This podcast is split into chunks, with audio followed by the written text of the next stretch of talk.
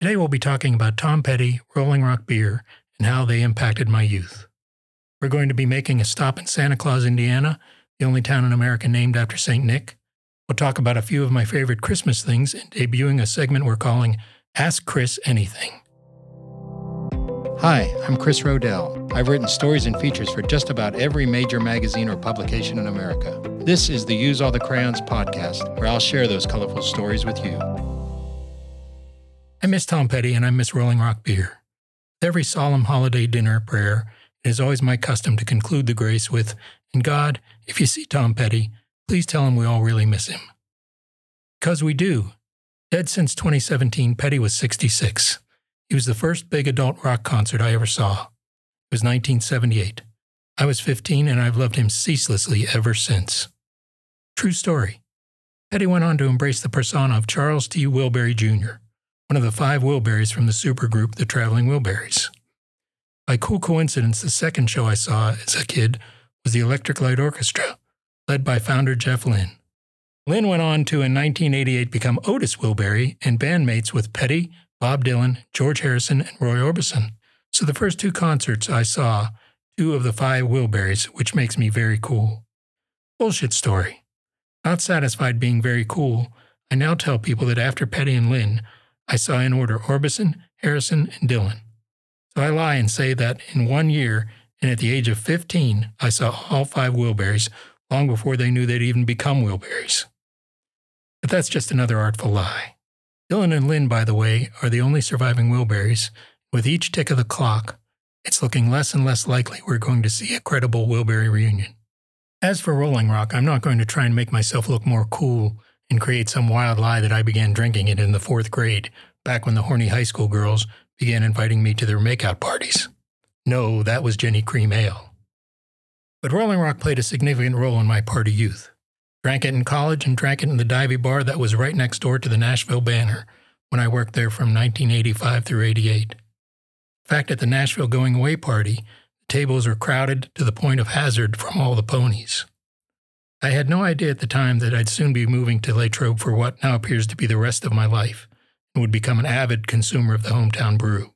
So when in 2006 Anheuser-Busch was buying up Rolling Rock and moving the brand to New Jersey, me and my fellow guzzlers at that bar that used to be the Pond were outraged and determined to take action. We decided we would boycott Budweiser and other Anheuser-Busch products until we brought the beer giant to its knees. But we didn't say it would happen overnight. Maybe we should have said the beer maker was hiring spokespersons who supported transgender rights. Over the years, I've told people who ought to know that I believe in my heart that one day Rolling Rock will return to Latrobe and resume its rightful place as one of America's great heirloom niche beers. They tell me I'm crazy.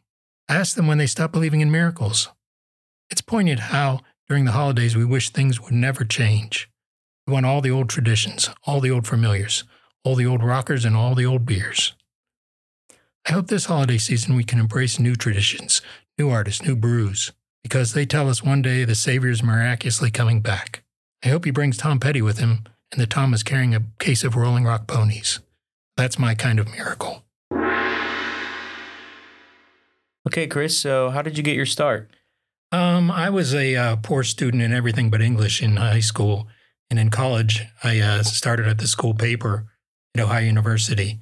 And I had an interview at the Nashville Banner, and the guy read through all my clips were supposed to be humorous clips. He didn't make a single budget facial reaction. He didn't laugh or anything.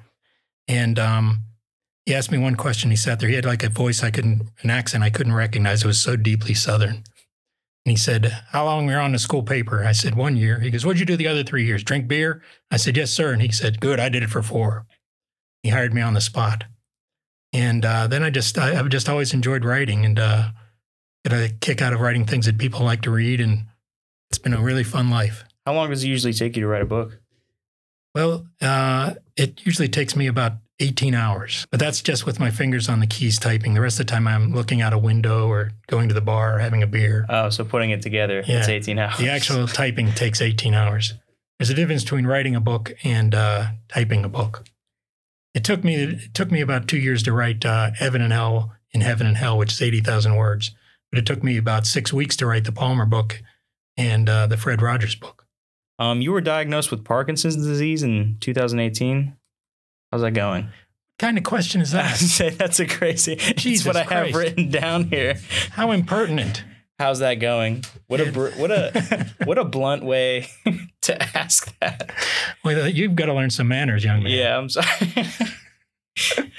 It's going good. I've had, like, the doctor tells me I'm beating Parkinson's. I say I feel like I'm distracting it. I said I feel like I'm on a trapdoor with a rusty hinge. Yeah, but we're all on trapdoors with rusty hinges. I feel like I've been symptom-free for a long time, and my goal is to be symptom-free for so long that people think I made it up just to get attention. Well, it's good you have a good sense of humor about it. You know? Well, it's people say that they're very sorry for me, and I appreciate their sympathy. But there's worse things you can get than Parkinson's, and I'm eligible for all of them too. You know, it's like they're not going to say, "Well, Rodell has Parkinson's. We can't give him male pattern baldness." That wouldn't be fair. But they gave me that too, so. Getting dealt quite the card. You believe in Santa Claus? Answer no to that in one small Midwestern town, and you'll be more than a holiday heretic. You'll be an obstacle to civic advancement. Welcome to Santa Claus, Indiana, population 2041, the only town in all America named after the jolly old elf and dedicated to celebrating the evergreen virtues of Christmas. It's year-round, but we really ramp it up around Christmas, says Melinda Wilkerson of the Spencer County Visitors Bureau. There are parades, tree lightings, chestnut roastings, and fierce competitions between homes vying to be the best decorated. The town is so crazy for Christmas, every street is named after something involving the holiday. There's Candy Cane Lane, Mistletoe Drive, Arctic Circle, and Balthazar, Melchior, and Casper Drives, the biblical names of the three wise men. Three fire trucks in the Santa Claus Volunteer Fire Department are named Rudolph, Dasher, Blitzen, and a new EMT vehicle was dubbed Comet. It's almost like the town is striving to become some sort of holiday theme park, which is exactly what it would be if there wasn't already an existing theme park devoted to that very purpose. That would be Holiday World and Splash and Safari, located in, you guessed it, Santa Claus, Indiana, about an hour west of Louisville. Beth Wilkinson says, since 1852, we've been the only town in America with a postal designation of Santa Claus. The town is also the birthplace home of former Chicago Bears quarterback Jay Cutler, and was the boyhood home of Abraham Lincoln. Sure, both those men have historic cheering sections, but neither has the fan base of the big boy with a long white beard. It becomes acute every December, especially at the Santa Claus post office, where postmistress Marian Balbach goes to work. She says the rest of the year is pretty calm. Come Christmas, it's a whole new ball game. It seems everyone in the world wants to have their Christmas card stamped with Santa Claus, Indiana, zip code 47579. Post office goes from about 10,000 letters a month and one full-time employee the rest of the year to 5 full-timers who handle about 400,000 letters in just 3 weeks. Is she stressed? Does she throw darts at Santa's likeness? Does she hate Christmas? Ho, ho, ho. No, no, no, she insists. Oh, I just love it. You can't help but share in the happiness of people who've driven 6 or 7 hours just to mail Christmas cards from Santa Claus. Many of the letters are gallery-worthy works of art, she says, with creative sorts going to extraordinary lengths to stylize elegant envelopes. Others are works of art by tiny artists whose preferred medium is stubby crayon. We pause this report to remind everyone that they can purchase crayon-signed copies of Use All the Crayons at chrisrodell.com. A team of Santa Claus volunteers dubbed, of course, Santa's Elves, answers and returns the letters, many of them dusted with cookie crumbs from Bumpy Journey. According to Chief Elf Pat Koch. Koch says, kids from all around the world think that if they drop a letter to Santa Claus in the mailbox, he's going to get it. It's our job to see that Santa answers his mail. Really, that's what Santa Claus is all about. Want your Christmas cards specially routed with Santa Claus Indiana postal designation? Send them in an envelope to the Santa Claus Post Office, Santa Claus, Indiana, 47579. What's bugging me today? Today I'm troubled by the existence of a dairy product known as half and half creamer. How can two halves be inside one full carton? Neither half full nor half empty, it's a milky mingle. I ask, in what mysterious realm does dairy exist where it can defy the laws of the most elemental fractions? I mean, geez. I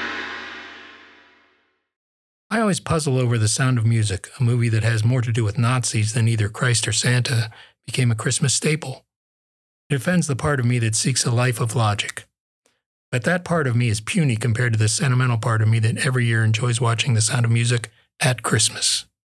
Here are a few of my favorite Christmas things. Stringing tree popcorn while watching Polar Express. It's odd how some things become quirky family traditions. I don't even remember how this one started. I'm not even a huge Polar Express fan. Finding the animation creepy and knowing the entire holiday vibe will be detonated when an animated Steven Tyler shows up riding his unicycle. Heck, I don't even like stringing popcorn. It combines both tediousness and self-inflicted pain. Yet every year I look forward to sitting with the girls and watching one of my least favorite movies while doing something I find boring and painful. That's the power of family tradition. I enjoy the Christmas pop-in. I always make an afternoon run to stopping in to see friends at work during times when they'd usually resent my unscheduled appearance. I never stay long, but I think delivering what is essentially a living Christmas card is welcomed.